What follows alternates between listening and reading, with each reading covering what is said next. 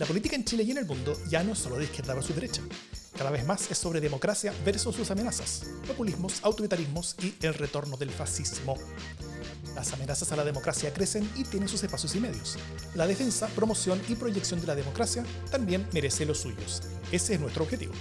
Soy Jimena Jara desde el Parque Balmaceda, donde siguen floreciendo las carpas del camping Balmaceda a estas alturas. Soy Rodrigo Mora desde La Reina, donde observo algunos motoristas comprando en una pronto Copec. y yo soy Davor Mimisa desde Plaza Italia, donde nuevamente estamos en la primavera de Chile. Esto es democracia en el SD.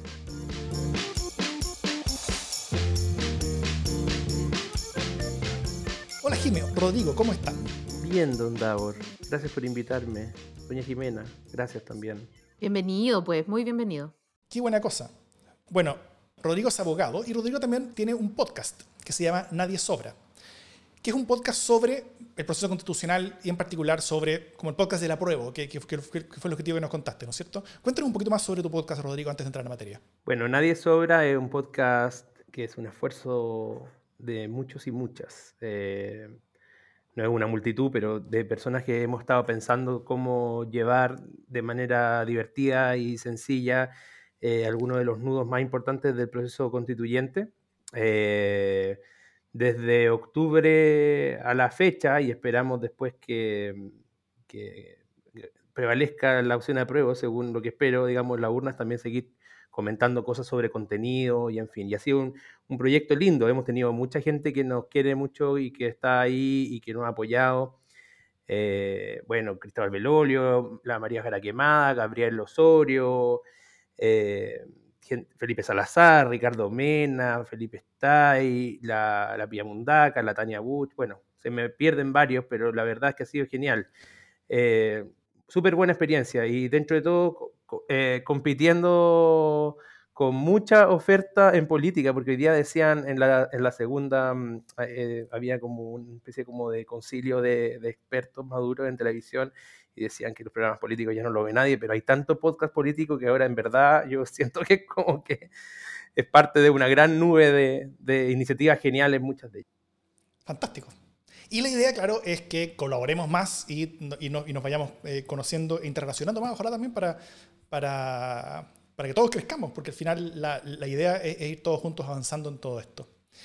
Eh, bueno, que ir conformando una especie de ecosistema, ¿no es cierto? Que es también lo que estamos describiendo en el podcast La Ultra, donde, eh, donde nos ha ido bastante bien. Sacamos la, el segundo capítulo el jueves de la semana pasada y este lunes lo sacamos dentro del, del canal de, de, Democracia en el RSD. Pasado mañana se viene el tercer capítulo de La Ultra, eh, el cual también está bastante bueno. Es, es, es, es, una reflexión un poquito más, más, más reposada sobre todas las cosas que ya hemos escuchado y aprendido en lo que llevamos en el podcast. Eh, hoy, de hecho, ya hay bastantes personas que, que han, han, han, venido a, a, a, tro a, trolearnos y a trolearme en particular, porque eh, el contenido del segundo capítulo de la Ultra está empezando a ser difundido entre quienes ese podcast alude. Eh, entonces, eh, ahí tenemos hartos amigos que vienen a, a, a huevear, lo cual creo que es bueno. ¿Por qué es bueno? Porque nos dan visibilidad algorítmica. Eh, y ese es un concepto que vamos a discutir un poco en el tercer, en el tercer capítulo de la Ultra de este jueves. Eh, vamos a, a, conocer mucho mejor de qué se trata ese concepto y por qué eh, es esa visibilidad algorítmica que muchas veces ha favorecido a esta Ultra, ahora nos está favoreciendo a nosotros. Así que bienvenida sea. Salud. ¿Tienen algo con qué acompañar? Sin duda. Por supuesto. Sangría acá. ¿Sangría? Muy bien. Cervecita por acá. Eh, pisco con blanca. no lo quiera. Bueno, vayamos con el primer tema, si les parece. Eh, en noviembre del año pasado se realizó el Acuerdo por la Paz Social y la nueva Constitución. Un momento histórico de la política chilena, donde más de dos tercios de los sectores políticos de Chile acordaron iniciar un proceso para elaborar una nueva constitución. Eh, y estamos a un poco más de un mes de votar en un plebiscito que sería el inicio oficial de este proceso. En ese acuerdo se establecieron varias reglas eh, fundamentales sobre este proceso. Mayoría de dos tercios para cada cosa que quedara dentro de la Constitución, eh, partir desde una hoja en blanco en lo principal, ¿no es cierto? Además, un plebiscito de entrada con voto voluntario y otro plebiscito de ratificación con voto obligatorio. Eh, otras reglas que fueron complementando después, todas con carácter constitucional, con votos de más de dos tercios en el Congreso, como la paridad de género, la participación de independientes, que ahora estaría siendo reformada, y ahora pronto la participación de pueblos originarios debiera aprobarse pronto también. Em, pero se ha intentado establecer una duda sobre todo esto. ¿ah? Primero fue Alaman, quien durante la discusión de la, de la Comisión Técnica quiso dejar establecido que el acuerdo consideraba no solamente una votación puntual para cada contenido de una mayoría de dos tercios, sino que además una votación final de dos tercios para todo el conjunto del cuerpo constitucional que sería propuesto. ¿ah? Entonces, si, si, no se aprobaba ese voto final con, con quórum de dos tercios, no iba a haber un, eh, una propuesta constitucional válida salida de este cuerpo. Eh, eso fue lo que Alman intentó interpretar de qué es lo que significaba el acuerdo que se había firmado por dos tercios de, de, de, las fuerzas políticas. Eh, pero fue demostrado que eso había sido explícitamente negado. Esa idea de Alman había sido negada durante la discusión eh, y fue explicitado varias veces. Por ejemplo, aquí está una opinión de Sebastián Elwin, de parte de la Comisión Técnica, eh, demostrando que, que, esto no había, había sido parte de la decisión. Hay ciertas cosas que son propias de la discusión que estuvieron en el acuerdo, que por supuesto no era necesario que las personas que están acá en la comisión estuviesen presentes en la negociación, pero algunas estuvieron y, es importante tenerlo en cuenta. Esta hipótesis se, se manejó de aprobación final del texto. Cuando la oposición aceptó los dos tercios, el oficialismo dijo, bien, dos tercios, pero con la constitución de 1980 como base. La oposición dijo en ningún caso.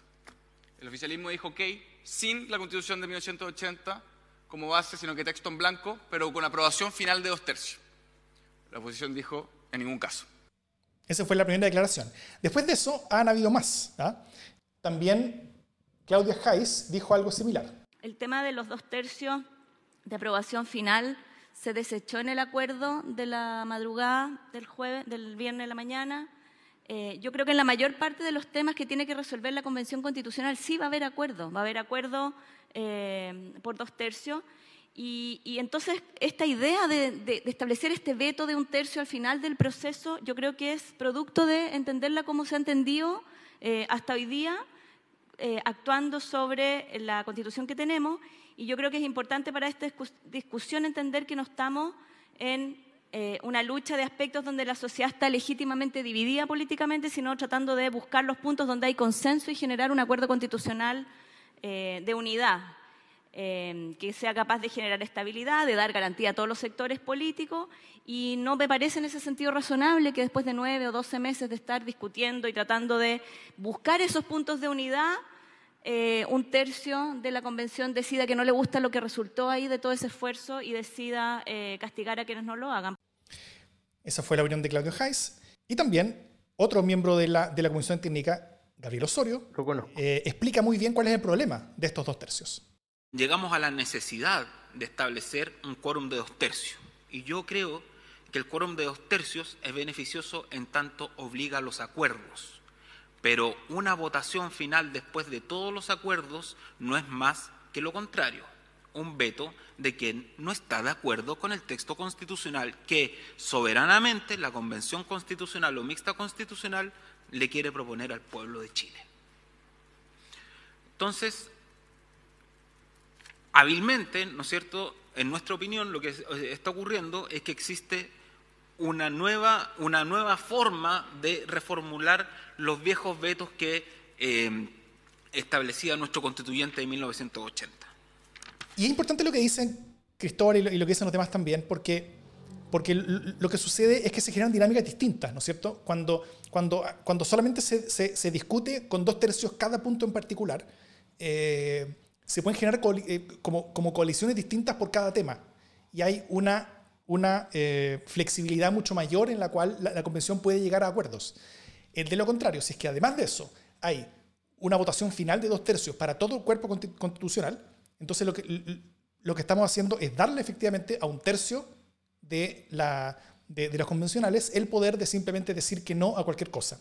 Y eso en, en, temas como, como teoría de juegos, como, como, como cuál es el incentivo de la discusión, eso lo que hace es que, por ejemplo, si es que hay un tercio, y probablemente sí va a haber algo parecido a eso, eh, en, la convención que, va a preferir la, la, constitución actual que cualquier otro cambio que se pueda hacer, ellos van a poder decir que no a cualquier cosa que sea distinta a la constitución actual, excepto los cambios que en particular ese tercio eh, esté dispuesto a aceptar para esa, constitución actual. Entonces sería básicamente eh, eliminar esta hoja en blanco y, en la práctica imponer el partir desde la constitución actual como forma de discusión al poner este, esta votación final con dos tercios, la cual es, una cosa artificial. ¿ah? Ahora, es completamente legítimo que, el reglamento de la Convención Constitucional quiera poner esa votación de dos tercios, pero como todas las cosas que se, pongan en ese reglamento, se necesitan dos tercios de la convención para aprobar que, eh, que eso sea parte del reglamento, ¿no es cierto? El, inventar desde eh, de, que, de eso es parte ex ante del acuerdo constitucional es básicamente hacer una especie de trampa. No sé cómo lo ven ustedes. Yo, en lo particular, siento que se está reflotando por conveniencia algo que había quedado bastante claro desde un principio, que era básicamente que eh, la tesis de, de la oposición que cada disposición de, la nueva constitución o que va a ser incorporada a la nueva constitución se aprobaba por dos tercios. El el, artículo dice las normas y nunca habla en el fondo de una votación unitaria al fin del proceso, lo cual se podría llamar la doble ratificación.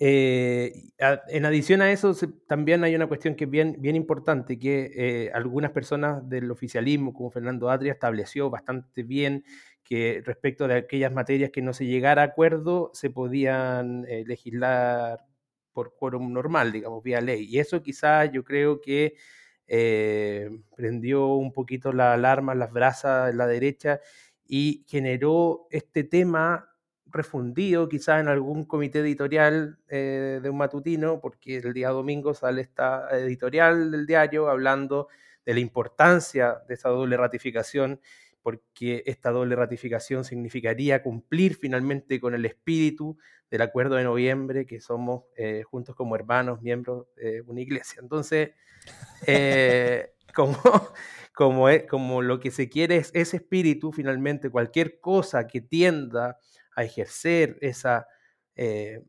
terrible palabra llamada mayoría, norma por norma, barriendo y, utiliza esas normas barriendo, sobrepasando eh, el espíritu de concordia y fraternidad sería, digamos, eh, un atentado a, ese espíritu primario. Eh, creo que ahí hay algo que es bien interesante. Lo discutía con un amigo. No, no es posible cocinar el reglamento de la constituyente. O sea, si, si, se pensó, digamos, que había alguna, alguna manera, digamos, de poder anticipar o arreglar eh, la discusión de, la doble ratificación, por ejemplo, que es una materia absolutamente del reglamento, no creo que sea posible, la verdad. O sea, creo que esta es una, pataleta que debiera pasar eh, eh, respecto a la fuerza de los hechos, que van a ser tremendamente fuertes, espero yo. Pero, pero, y aquí termino, siempre que la unidad, digamos, del aprovismo y el CIPU aprovismo supere, digamos, eh, o, mantenga, digamos, los porcentajes que históricamente han sacado, porque efectivamente si la disgregación de, las listas opositoras se mantiene tal como han florecido ahora como callampas primaverales, eh, no vamos a poder eh, de ninguna manera hacer ni veto contra una cosa por el estilo, porque perfectamente eh, la derecha podría transformarse, digamos, en, digamos, en la conductora de, la, de la, Convención Constituyente. Yo fíjate que eh, concuerdo con ustedes. Y a propósito como del espíritu constituyente o del espíritu del acuerdo del, de noviembre, que, básicamente es un espíritu que, relatado por la tercera, tiene como flores y pajaritos, ¿no? Como un espíritu de unidad, de colaboración, de abierta y buena democracia, ¿no? Como un espíritu medio paradiento, en el sentido que es como blanco, palomas, paz, democracia, diversidad. Eh, y en realidad, eh, estaban, o sea, estaban con lo, entre la espada y la pared. ¿cachai? Esa era la situación no es que había realmente un espíritu, finalmente ocurrió, tuvieron que llegar a acuerdo, pero afuera eh, de la gente que estaba ahí eh, como tratando de llegar a un acuerdo, estaba la gente gritando, ya, pues apúrense, lleguen a acuerdo, eran las 2 de la mañana y el ex Congreso estaba rodeado. Esa es la situación idílica, ¿no? Entonces es una situación en la que, en la que ya el, que Lynn Van Rieselberg sale con cara meme, porque eso después se transformó en un meme. Eh, en von Baer también cara meme. Ese es el espíritu de colaboración, ¿no? Un espíritu de no nos queda otra, eh, en que se bajaron una y otra vez, que él estaba listo para firmarse a las nueve y media de la noche, pero se terminó firmando a las dos y media de la mañana, porque eh, la derecha inventaba una y otra cosa, ¿no? Mm. y ese puchero eh, existencial, político, lo ha mantenido durante todo este tiempo. Eh, por lo tanto, la, ultraderecha, si ustedes quieren, o la derecha más extrema, eh, para que no nos confundamos con la ultra, ha mantenido su espíritu del acuerdo del 11 de noviembre, que es tratar de negarlo a toda costa, ¿no? Entonces, nosotros tenemos una sección acá en, en, este podcast que es ¿por qué no están dadas hoy las condiciones para el plebiscito? Entonces alguien me decía adelante en Twitter, oye, eh, para la sección de por qué no están dadas las condiciones hoy para el plebiscito, porque llegó la primavera y es temporada de alergia. Eh, y esto viene a ser la siguiente fase en la escalada de por qué no están dadas las condiciones, por qué no podemos confiar, ¿no? Eh, entonces empiezan a inventar cosas. al principio hablaba de que tenía que regir la constitución del 80, aun cuando ya se había zanjado en el acuerdo que no.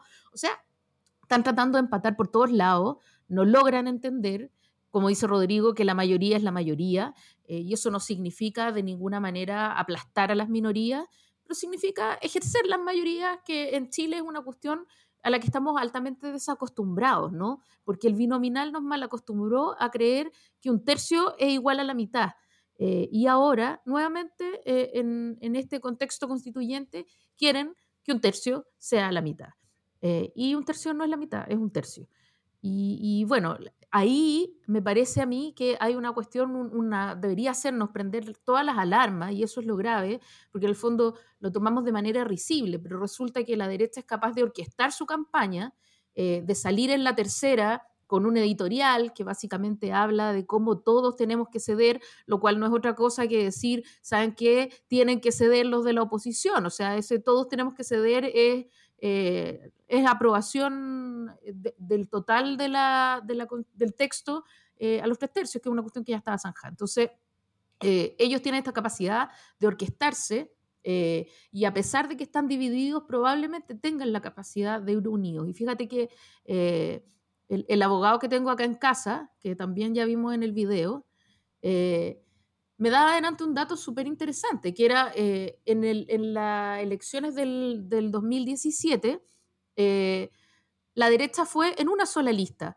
Sacó el 32 o 36% de la votación y sin embargo logró hacerse del 48% de los escaños. ¿Por qué? Porque iba en una lista y la cifra repartidora eh, premia a las listas que van unidas, o a, quienes van unidos, ¿no? Eh, porque se reparte a, las listas. Entonces, eh, nosotros fuimos, nosotros cuando digo nosotros quiero decir la izquierda o la oposición hoy día, fue en ocho listas. Sacó un 58% de la votación y logró un 52% de la representación. Si tú lo piensas, claro, no es que haya perdido tanto, pero podría haber tenido mucho más de la representación. Podría haber tenido un 60% de la representación. Se lo perdió, nos lo perdimos, ¿no? Eh, es un congreso, era harto fome, pero hoy día perdernos esa posibilidad es bastante más grave. Y yo creo que hemos pisado el, palito de estar hablando de la chimuchina, del detalle corto, ya lo vamos a hablar en el segundo módulo, eh, sin poner atención a que la derecha está eh, a través de estos, estos palitos que nos hace pisar una y otra vez, está tratando de fragmentarnos eh, y, de, y de presidencializar una conversación mientras ellos están armando una cuestión mucho más importante. Eso creo. Sí. Em, sí. estoy de acuerdo. Hay una cierta idea detrás de cierto sector de la derecha, porque, porque recordemos que no es toda la derecha, ¿ah? son, son, son algunos pocos estos, estos como, como, como rechazistas taimados, ¿ah? porque es súper válido votar rechazo y, y, preferir mm. que esto no sea eh, y, y, participar del proceso eh, con, una, con una idea súper legítima de, que, de, de personas que, que pueden creer que la constitución actual es mejor que cualquier eh, o, es mejor al menos que, que, el, que, el, riesgo eh, slash oportunidad de intentar hacer algo distinto. ¿ah? Y, hay personas que legítimamente, legítimamente pueden creer eso y, tienen todo el derecho a, a, votar rechazo y bienvenidos que lo hagan. Eh, si, si, es que así lo creen. Pero, pero, pero de ahí a, a intentar emporcar a todos quienes piensan distinto, eso es distinto, eso es otra cosa. El, el intentar encontrar mecanismos truculentos, eh, que probablemente esto es una discusión que, lamentablemente se va judicializar, ¿no es cierto? Y que, probablemente va, va, a terminar llegando a la Corte Suprema y que, y que va a terminar eh, eh, ensuciando bastante todo, toda, la, toda la discusión constitucional, este, este, este, intento como de hacer trampa, el, el, el, intento como de, como, como de buscar a la mala un poder mayor que el que las urnas te dan. Y, y, eso es algo que, que, que, yo creo que solamente demuestra las convicciones democráticas de quienes lo están realizando.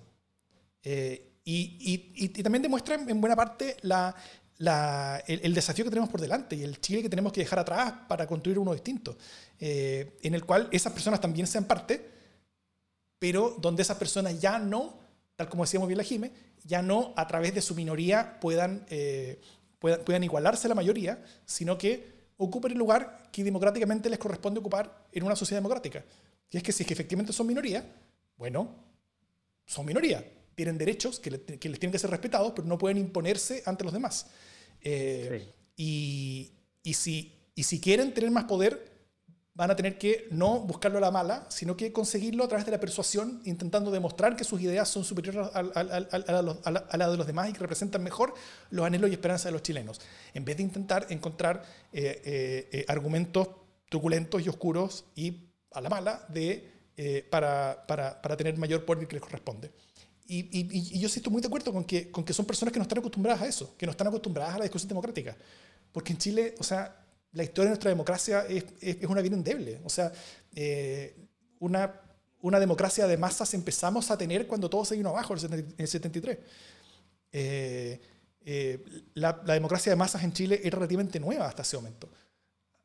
cuando hablamos como del, del, del, del presidente eh, Arturo Alessandri, León de Tarapacá, que iba por todas partes eh, eh, en, en, tren y hablaba a grandes masas. O sea, ahí estamos hablando de épocas en las cuales hablaba, votaba cuánto, el 15-20% de, de, los adultos en Chile.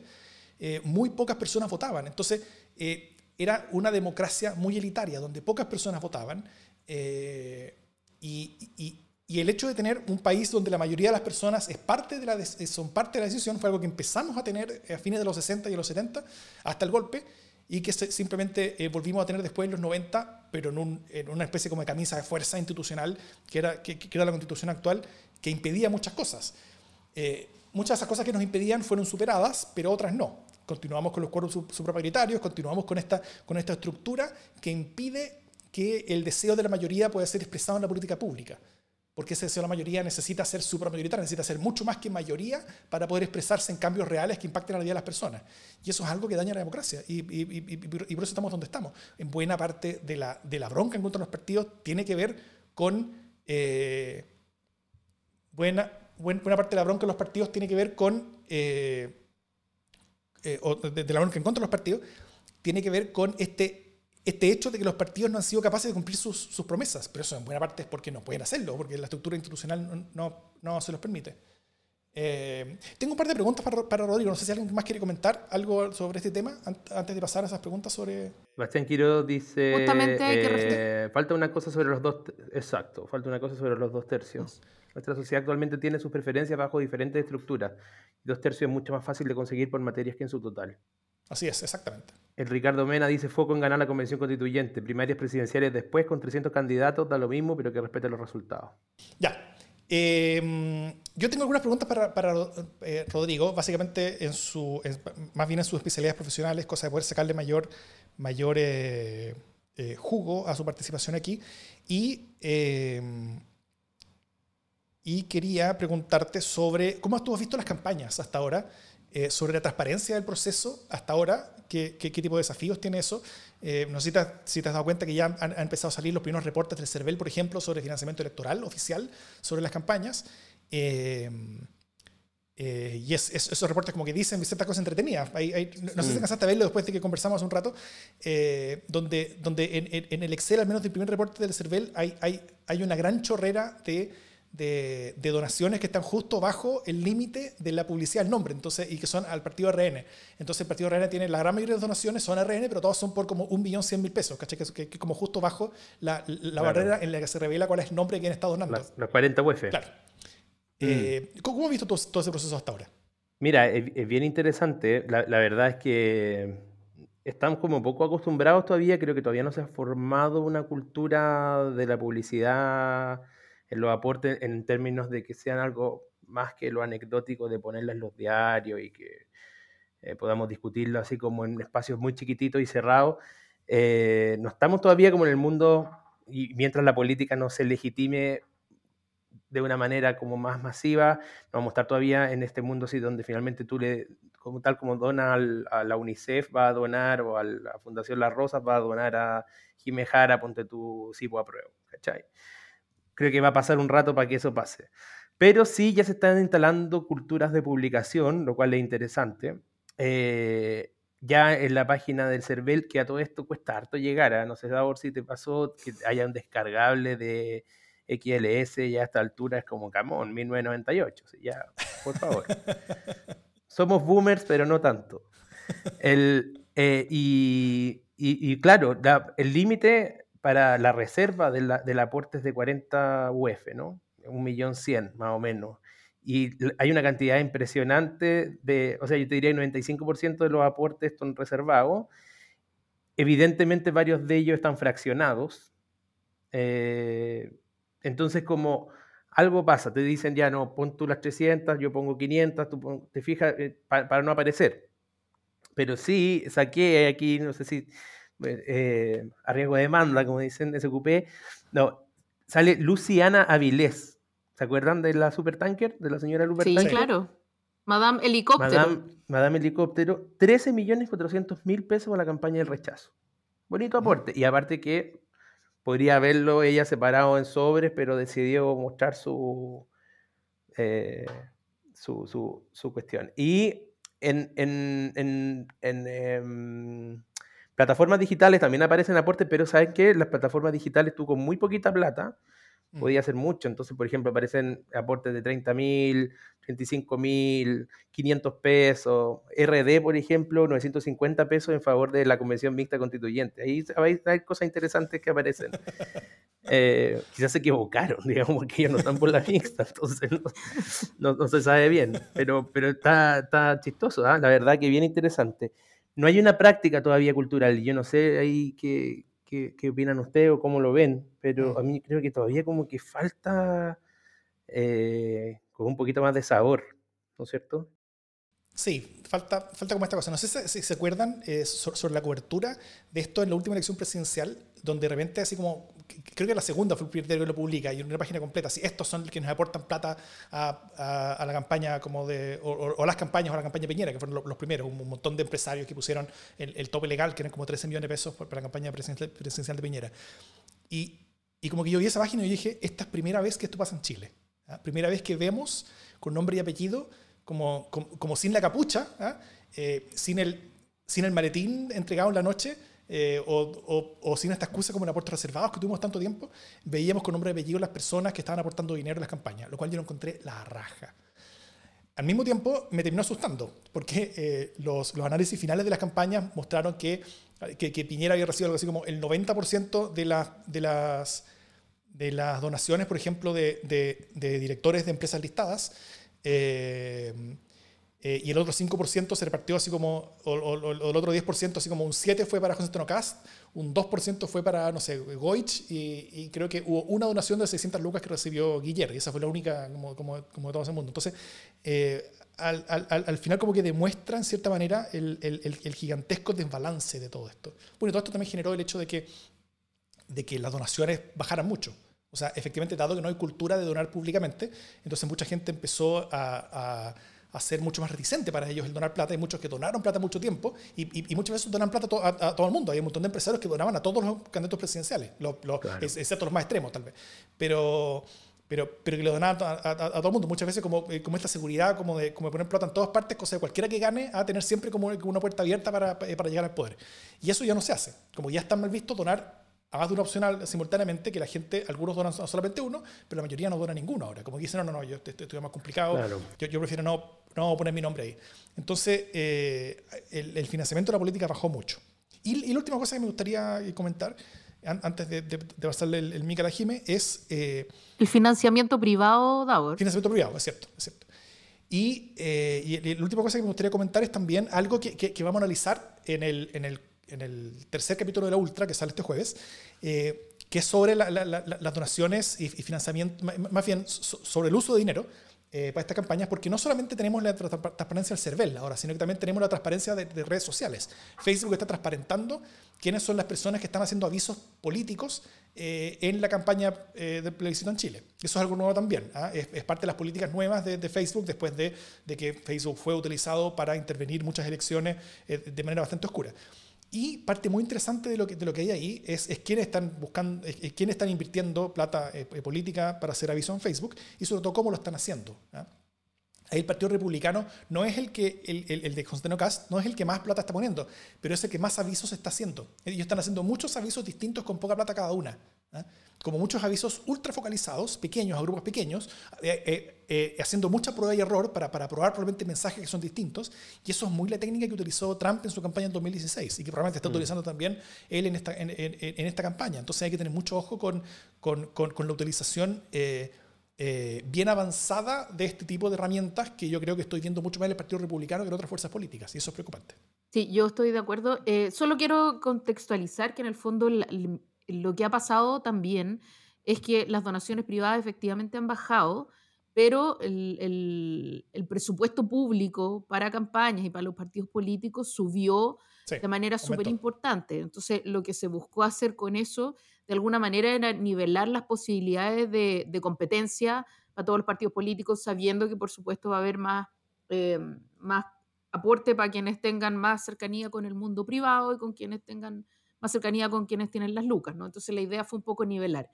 Eh, y yo creo que, se, ha, se, ha, logrado bastante. Entonces, eh, y también respecto a lo que decía Davor de quienes transparentaron, eh, yo tengo que mencionar a Robot Labot porque me parece que fue un tremendo esfuerzo de transparencia de campaña y periodismo de datos, que es lo que hacían las chiquillas de Labot, eh, y que también fue súper impresionante. O sea, ha sido impresionante verlo, así como ha sido impresionante ver también ahora que el 90% de los fondos privados eh, van a la campaña del rechazo y solo un 10% más o menos así va a la prueba o el 80%, no sé, pero es una desproporción brutal.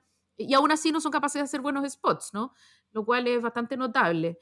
Em, y, respecto de lo que tú decías de Cast, Davor, eh, claro, el microtargeting es mucho más eh, propio también de estrategias que están focalizadas en ciertos nichos de gente, que es gente en este caso que está mucho más a la extrema, ¿no? Entonces necesitáis localizarla y saber qué mensajes específicos eh, los mueven, porque si no estáis perdiendo plata, ¿no? y también porque eso ayuda al efecto de, del no lo vi venir, que es una cuestión que ha ocurrido mucho en los últimos años en las elecciones, ¿no? En el Brexit pasó, pasó en, eh, con la elección de Trump, pasó un poco con Bolsonaro, eh, y esperemos que no pase con, con Cast. O sea, yo estoy súper confiada de que no, ¿cachai? Pero, pero efectivamente el microtargeting se está fortaleciendo. Eh, y yo creo, y ahí no sé, como que quizás deberíamos tirar la cortina pronto para que podamos partir con el otro tema que de alguna manera también está vinculado con esta conversación. Cortina, maestro.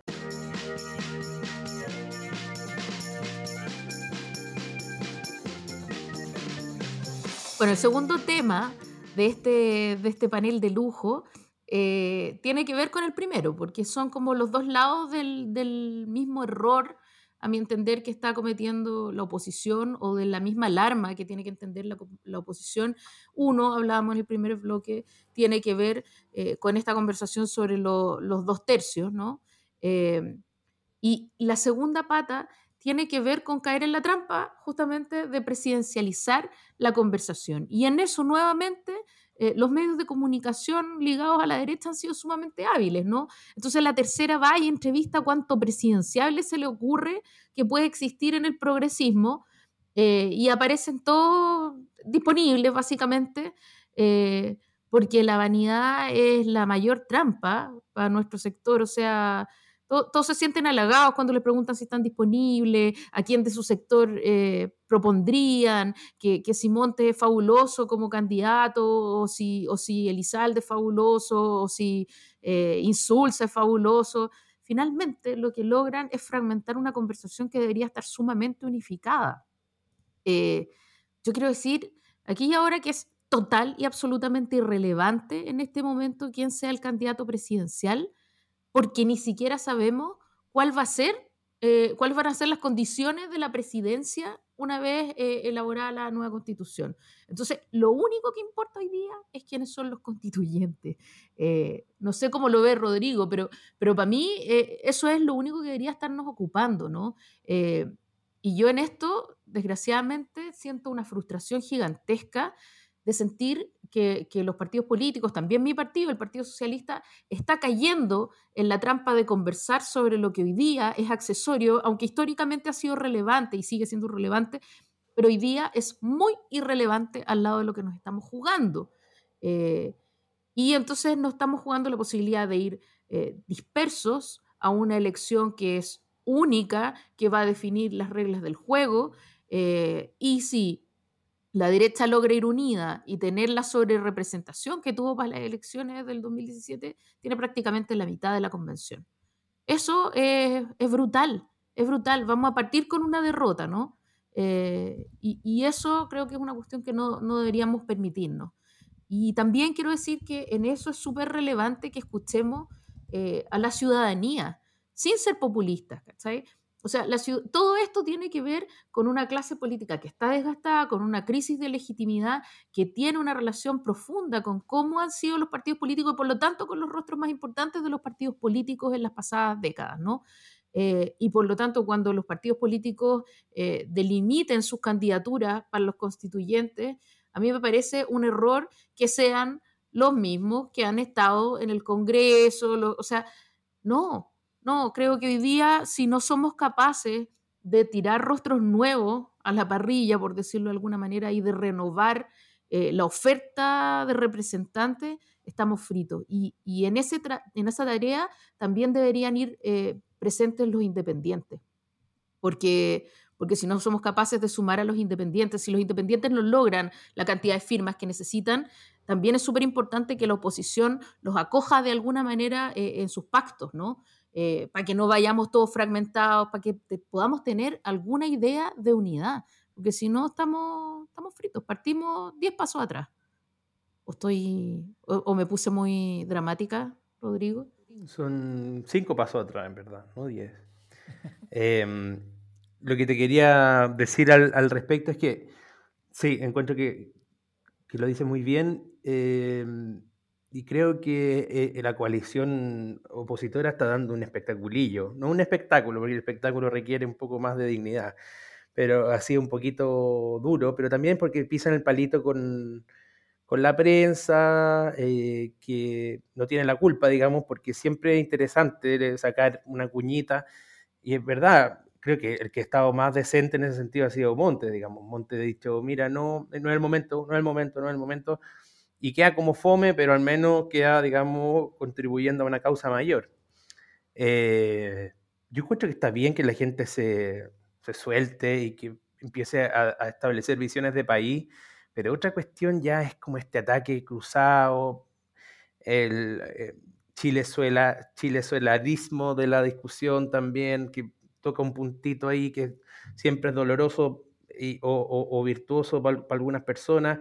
Eh, mientras ellos aparecen, digamos, al frente muy, muy, muy, muy unidos. Y la, verdad es que, bueno, ahí Lavín demuestra que es un animal político eh, de fuste, o sea, eh, porque en el fondo él no cae, digamos, en el tema constituyente, sabe irse hacia arriba, va al matinal y al final al que fustigan, digamos, a Pancho Vidal, Lavín siempre, digamos, queda, queda indemne. Entonces, e-, es muy interesante finalmente que hay gente que sabe jugar el juego y otra que lleva mucho tiempo jugando el juego, pero que al final caen en tontera. Eh, es súper, súper importante que el mundo independiente, y eso es como lo que tú comentabas, y también tenga un rol aquí ahora para poder dispersar un poquito la opinión pública y, ir eh, descomprimiendo hacia la unidad los esfuerzos eh, de, la prueba. Y, y, bueno, es medio ingenuo decirlo porque queda un mes, y en un mes de, al plebiscito no va, no va a soltar nada mucho, pero lo que viene, el, el super verano y en fin, tú tendrías que tener una explosión de rostro eh, precisamente para que estas cuestiones no, no permanezcan. Por lo menos eh, un bozal, digamos, colectivo, todo el mundo debiera hacer un esfuerzo, porque es súper interesante y sexy siempre hablar de presidenciable, pero hacer un esfuerzo en el fondo por no hablar de candidatura, eh, salvo las que se estén mirando en, en abril, digamos.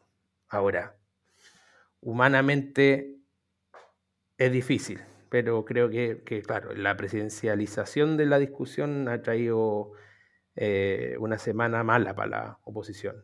Sí, estoy, estoy, estoy de acuerdo. Ahora, a, a, diferencia de lo que dice la Jime, yo no, yo no diría que la, que, que la derecha actualmente está teniendo como una estrategia fantástica y, y, y, que están siendo como una especie como de, como de master planners en todo esto y, y como dando vueltas alrededor de la oposición. Eh, ellos están cometiendo un error gigantesco que es en buena parte de la derecha se está apostando al rechazo, ¿no es cierto? Y, como hemos hablado en un par de programas antes, eh, y que están apostando a que, a, a, que el rechazo tenga suficiente votación y que el rechazo como que, como que eh, eh, mediría lo que, eh, lo que vale y pesa la derecha en, en, miras a la votación después de abril, que es la importante. Eh, y eso es un gigantesco error y, y, y Longueira se dio cuenta que es un error y Longueira está intentando convencer a los demás que, que como, como en su mundo que es un error, de que son todos giles por, por seguir ese camino y efectivamente es un gran error. ¿eh? Lo que yo diría es que el error de presidencializar la actual discusión es un error similar a ese en cuanto a, a, a la pérdida de oportunidad y, el autosabotaje con respecto al propio resultado. Eh, el, el, el, el, error de, de, de convencionalizar el rechazo que está teniendo la derecha es similar en cuanto a magnitud, yo diría, mm. con el error a presidencializar eh, el apruebo, que, que, que, es lo que estamos viendo aquí en la, en, en la posición en, en, último tiempo. Eh, y que tiene que ver también con, con, el, con el interés, yo creo que bastante claro de parte de ciertas de, ciertos medios y fuerzas al respecto que están intentando empujar esta idea, que están, intentando empujar como esta tesis de que, de que la discusión real es la presidencial y que eso es y que finalmente de eso se debería estar tratando toda esta, toda esta discusión porque eso es lo sexy porque porque eso es lo interesante. Entonces como que como que hay, hay, hay muchas fuerzas de los medios como intentando empujar esa, discusión. Pero al mismo tiempo eh, la, la, posición está como como, como encerrada en, en, en, esta situación media, media compleja en la que por un lado tampoco puede hablar con tanta libertad sobre los convencionales entonces, como que deja, en, en, en, parte que los medios como que definan cuáles son sus convencionales, ¿ah? como que mostrando todas estas fotos como de, como protagonistas, como, de la, como, como si en Chile se hiciera como la serie en los 90, ¿ah? que, que, como que muestra los protagonistas de esa serie, en, en vez de... Eh, en, vez de estar mostrando como, lo, como, como, como, el real crisol de, de, candidatos que en verdad va a haber, porque van a, van a haber un montón de candidatos a convencionales en todo Chile, eh, tanto de, de, de, cada partido de la oposición, si que hay una lista, si que hay varias listas. Eh, y, y, ahí va a haber de todo. O sea, van a haber algunos protagonistas de los 90, ¿cierto? Pero van a haber muchas personas nuevas, van a haber personas que están más ligadas a la discusión actual, van a haber personas de los partidos, van a haber personas de afuera. Y ese crisol es algo que antes del plebiscito es difícil que se vea. Entonces, tal vez el mayor desafío es cómo, es cómo para el plebiscito estar intentando hacer como una especie como de tentempié sobre de qué se va a tratar lo que viene después. ¿ah? Porque tampoco un, un, uno puede ahora empezar a hablar sobre los convencionales con, con, toda la libertad. Hay que trabajar en ellos, claro, pero, pero, pero, tampoco se puede hablar con ellos como asumiendo que el, que el, que la prueba ya está listo. Eh, porque, porque eso también podría llegar a ser un error. Pero ahí eh, es, es, es, ese creo que, que, que, es el desafío, yo encuentro, de, de, de, de poder en, en, entregar como una especie de, de tentempié, como de sabor de sobre qué es lo que viene, ¿ah? sobre esta diversidad de figuras que van a ser las convencionales. Eh, cosa de primero, dar mucha más tranquilidad a las personas para que vayan a votar a prueba, tranquilas de que, de que la convención no va a ser como, como capturada por figuras del pasado, sino que va a ser por, una cosa mucho más amplia y al mismo tiempo eh, de poner otros personajes en la palestra y que despresidencialice la discusión. Porque la presidencialización, tal como dijo Legime, la presidencialización no solamente es, es, es, es negativa y nefasta en cuanto a que quita el protagonismo tanto el plebiscito como los convencionales, sino que también eh, la presidencialización es bastante inútil porque la siguiente presiden presidencia, independiente de quién sea, puede ser la BIM, puede ser la de centro izquierda, puede ser cualquiera, eh, va a ser la más débil y la menos relevante mucho tiempo. O sea, todo, el, todo el, el, el eh, la trenza dramática de la política chilena durante dos años no va a estar en la moneda, que va a ser primera vez que pasa eso desde, desde que Chile es Chile, eh, sino que va a estar en la Convención Constitucional. Ahí, ahí va a ocurrir lo importante. El presidente va a ser como una especie como de, como de presidencia de transición, presidencia de implementación, como decía Javier Sajuria mm. eh, en, en, una columna hace un tiempo. Eh, y, y, y, y, no va a estar ahí el poder político. Entonces, debiéramos dejar de hablar sobre los personajes de reparto como son los presidenciables, y empezar a hablar sobre los protagonistas de la historia, que son los convencionales y la constitución. Y eso creo que sería muy positivo. De acuerdo. De acuerdo, de acuerdo. Salud. Salud por eso entonces. Ah. Salud. Yo quería decirlo, algo, supuestamente esto está en la sección final, eh, pero es súper interesante lo que pasó hoy día en, en, la Comisión de Constitución de la Cámara, porque se eh, aprobó la discusión en general del proyecto que busca bajarle las barreras de entrada a los independientes. Eh, entonces creo que ahí el trabajo que ha hecho Independientes No Neutrales y que también tiene una buena cantidad de aporte ¿ah? en, la, en la planilla que, puede observar aquí del CERVEL, es súper importante. O sea, eh, y ha logrado permear un poco la discusión pública constituyente en torno a que hay una necesidad de que estas personas, eh, que entiendo que también tienen que presentar, digamos, una posición política determinada, estén eh, en la papeleta con al menos igualdad de, de condiciones de participación. Y aquí, por ejemplo, interesante, aparece que el número de patrocinios que se requieren, que ya se estarían haciendo por firma electrónica y no presencialmente ante notario, que ya era una, una barrera importante, se bajaría del 0,4 al 0,2, lo cual es súper interesante. Y que el, el, número de firmas que hay para lista de independientes, que era antes al 1.5%, se baja al 0,5 para armar una lista. Eso ya cruzó la primera valla, lo cual podría ser un, una buena señal. Así es, ese complemento va a ser muy positivo. Ahora, también tener mucho cuidado con este, con, con este discurso que, que, se empieza a ver de, de, de votemos por independientes mm. y bajo por los partidos y cosas así. Los partidos son fundamentales. Totalmente. Los partidos son absolutamente centrales en toda la construcción. No puede haber una construcción constitucional sin partidos. Es completamente central que ellos tengan un, un, un protagonismo muy importante. Ahora, los, los independientes son una oportunidad para complementar a los partidos de manera en que haya figuras eh, positivas y potentes que puedan participar de la, de construcción constitucional y que sean figuras que hoy día los partidos, como están tan débiles, no son capaces de convocar por sí mismos. Entonces, los, los, independientes son una oportunidad que, que, que son muy buenas, ¿eh? pero, pero, pero los partidos son absolutamente necesarios. Tal vez no son suficientes, pero son absolutamente son necesarios.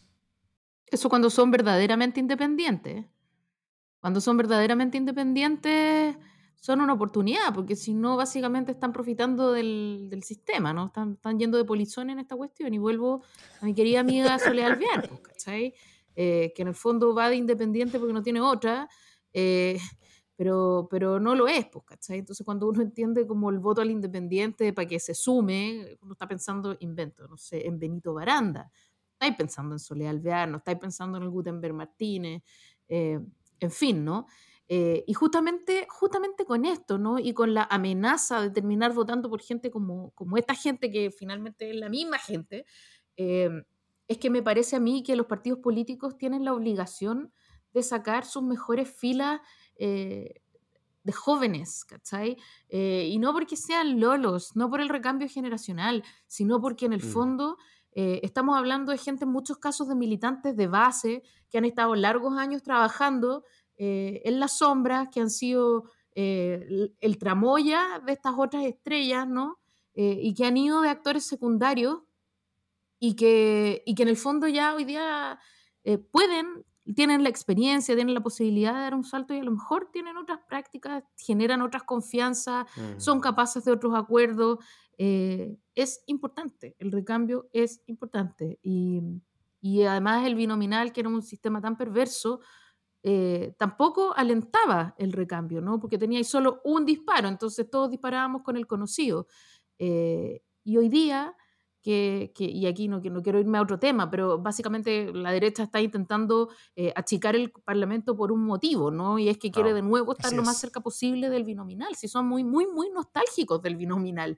Están en un proceso de duelo del binominal que no termina nunca. Eh, entonces quieren volver a las cosas como eran antes, quieren volver a los chilenitos como eran antes, de acuerdo con el spot del rechazo, quieren los números de parlamentarios que habían antes, como el binominal, eh, quieren, quieren dos tercios en, en, el total del texto porque quieren que las cosas sean como... O sea, siempre quieren ir para atrás, ¿no? Y hay que tener cuidado con eso, porque si queremos nosotros ir para adelante, tenemos que tener un repertorio que sea capaz de ir para adelante. Así es. Porque si no, estamos fritos, ¿no? Hay, hay que hacer menos moonwalking como a lo, a lo, a lo a Michael Jackson y más, eh, y más carreras en metros planos. Eh, eh, como el jamaicano que siempre ganaba en los últimos años. Usain Bolt. Eso, hay que hacer menos moonwalking de Michael Jackson y más Usain Bolt yendo para adelante.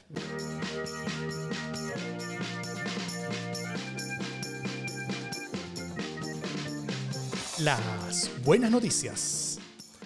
Jime Rodrigo, ¿qué buenas noticias traen hoy día? Yo traigo una buena noticia. Traigo, primero, es que no puedo no comentar las cosas graciosas que están poniendo nuestro. A pesar de que tú, Davor, no me has dado privilegios para poder ir mostrando estos comentarios, me da mucha risa. Eh, viudos del binominal. Pascual pone añora en el Chile de las teleseries de Sabatini. me hace mucha gracia esta, esta, conversación que se está dando en los comentarios. Por favor, léanse ustedes mismos, son muy graciosos. Eh, mi buena noticia eh, tiene que ver con este podcast y además de la buena noticia de que hoy día hayan confluido dos podcasts eh, políticos interesantes y yo creo que se ha dado una súper conversa que ojalá se repita eh, antes del plebiscito. Aquí lo ofrezco relaciones aquí y ahora. además de eso, quiero como, como valorar lo que está haciendo Davor y lo bien que le ha ido a la Ultra. Creo que, que fue una apuesta eh, Davor y su equipo se, quemaron las pestañas eh, escuchando básicamente caca eh, en YouTube y tuvieron que procesar mucha caca para poder dar con, un tono adecuado y relatar qué era lo que estaba pasando, cuáles son las tendencias que se van notando a veces muy lentamente. y el hecho de que dieran el clavo se refleja en el hecho de que hoy día tuvimos nuestro propio hater eh, y también, y quiero decirlo, que, que Davor fue mencionado eh, en, en, uno de los YouTube de esta gente. Eh, se mostró el logo de nuestro podcast y todo. Entonces, bueno, estamos, está dando en el clavo, estamos, digo yo, frescamente, pero, pero me siento muy contenta de que, de que el proyecto haya, esté prendiendo y que, y que ojalá sea el inicio de otra serie de podcasts con igual trabajo, con igual esfuerzo, con igual em, calidad, que van abriendo los ojos sobre lo importante que es también defender la democracia, porque al rato se nos pierde un poquito de vista. Eso. Esta era una buena noticia. Es una buena noticia. Yo, yo, mi, mi buena noticia tiene que ver también un poco con eso, o sea, tiene que ver con el, al revés de lo que, que se decía hoy en un eh, vespertino, creo que el florecimiento de los espacios políticos y de hecho la politización hasta de los matinales, con sus bemoles, pero interesante. La visión optimista te podría decir que la gente está hablando de política y la, política está interesando más. Hoy día apareció también un estudio del COES a propósito de eso y el, el COES está eh, estableciendo en su estudio de campo finalmente que hay una gran cantidad de personas no politizadas que están entrando a la discusión pública, al espacio público, y eso está floreciendo en diferentes iniciativas, la cantidad de Zoom, eh, los adictos al Zoom, que hay, todos los días hay algún Zoom con 50 personas, con 70, en otros 30, los podcasts, los programas de, política, que antes yo no, o sea, por lo menos hace unos 5 años era tolerancia cero y muchas gracias, eh, creo que son muchos más, eh, y creo que ya pasó de ser una cuestión o sea, al menos la élite que hablaba de política está siendo un poquito más grande y eso se agradece como consecuencia del acuso de recibo eh, del, estallido de octubre. Muy cierto. Eh, y en parte, buenas noticias. En parte, Rodrigo me, me, quitó como el titular de la, de la, primera buena noticia que yo iba a dar, que efectivamente el estudio del COES, que hoy día fue publicado por la segunda, eh, pero, pero extrañamente, bueno, el, el, COES es Centro de Conflicto y Cohesión Social de la UE Chile, la UC, la UAI, la UDP este fue un estudio que realizaron en el 2019, ¿ah? por levantamiento social, cuyos resultados por alguna razón la segunda lo publicó hoy día. No sé ahí por qué, de hecho hay videos mostrando sus resultados que son del año pasado. Pero bueno, algunos de los resultados son muy interesantes. Primero, la participación en movimientos sociales aumentó desde 21% en 2016 a 36% en 2019. Segundo, quienes se declaran de izquierda o centro aumentaron más su frecuencia de participación social que quienes se declaran más de derecha. La participación en el levantamiento social del año pasado estuvo muy asociada a sentimientos de rabia por los niveles de desigualdad y costo de la vida. Eh, el apoyo a la democracia aumenta de 48% en 2016 a 60% en 2019. Ahí, hay que ver exactamente cómo, cómo lo define, porque hay mucho más distinto definirlo. Eh, también solamente un 7% se declaran conformes con la actual constitución. Y si bien el grado de acuerdo en cambiar la constitución aumenta en todos los grupos, es más notorio entre los jóvenes, donde pasa de un 63% en 2016 a un 90% en 2019. ¿ah? Y hoy en día, eh, Y el 2016, entre quienes querían cambiar la constitución, había un poco más consenso entre quienes tenían mayor nivel educacional, pero hoy día el, el, el consenso básicamente en todos los grupos, independiente de cuáles se vean, hombres, mujeres, más educación, menos educación, más ingresos, menos ingresos, todos los grupos más, más de 80%. Eh, lo cual es, es, es muy potente. ¿ah? Entonces, simplemente quiero decir que no esto que, eh, y esto es algo que se ha visto en otros estudios, hay algo mucho degeneracional en, en todo lo que estamos viviendo. ¿ah? Eh, estamos viendo una especie como de ánimo muy jeffersoniano, en el sentido de que, de que Thomas Jefferson, mientras discutía la constitución norteamericana, mm. es uno de los mayores referentes históricos para las democracias modernas del mundo, de democracia liberal básicamente, argumenta que lo justo era que cada generación tuviera su propia constitución, que nadie tenía por qué estar sujeto a reglas escritas por otros. Eh, y en el caso de Estados Unidos eso nunca se logró, ¿no es cierto? La constitución que ellos hicieron a, a fines del, del, del, siglo XVII, XVIII eh, continúa ah, con harta enmiendas, pero continúa vigente, pero Chile podría estar cerca de cumplir eso, donde, eh, donde esta generación de, de, gente en particular, más joven incluso que nosotros, incluso que nosotros, eh, tenga la oportunidad de hacer una, una nueva constitución eh, mucho más cercana a sus expectativas y al país en el cual ellos les va a tocar vivir en las próximas décadas. Eh, y, ojalá, incluso, ¿por qué no como un sueño, que en esa nueva constitución que se proponga, eh, donde cada pedazo sea votado con dos tercios dentro de la constitución, que, que, primero se apruebe el plebiscito del 25 de octubre, después que cada pedazo de esta constitución sea aprobada por dos tercios, sea una constitución que nos, que nos, que, nos reúna a todos, que no haya una votación dentro de la convención final de dos tercios también, sino que eh, esa decisión vaya al electorado, que nosotros podamos decidir directamente con este plebiscito, plebiscito ratificatorio y que parte de esa constitución, quizás el último artículo, hermoso sería llamar un nuevo proceso similar en 20 años más. ¿Por qué no? Eso creo que sería muy positivo, cosa de darle también a la siguiente generación, la que venga después de los millennials, después de la generación Z, ya se notaron las letras, pero, pero alguna letra griega, no sé, la generación alfa, eh, eh, eh, también voz y voto con respecto a ellos mismos definir el país en el que a ellos les toque vivir. Claro. Y eso creo que sería muy, muy positivo, muy potente. Cuando les griten a los centennial amarillos. Tú amarillo, centennial. Exacto, exacto. Eso, ahí.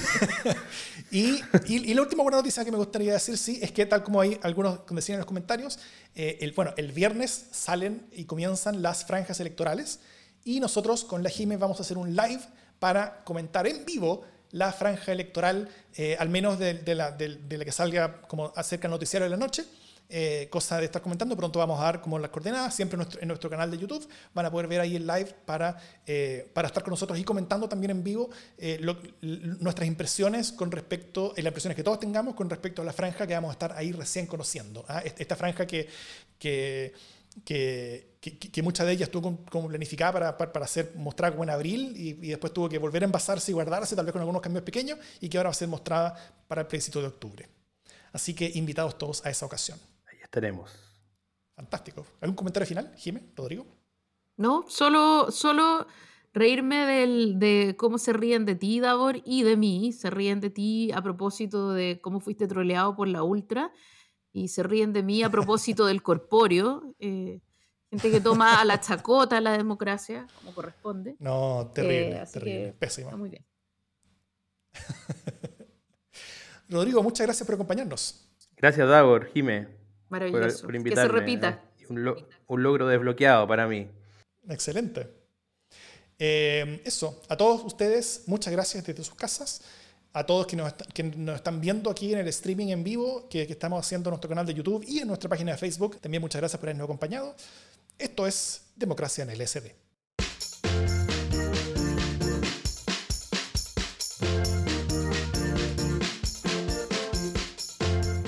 alguien dice todo por una palla. No, si el, el problema no fue de la palla. Notable la palla, eso tuvo, tuvo también un acto, un, un, un, una alta viralización de, del, del, pequeño spot con la palla.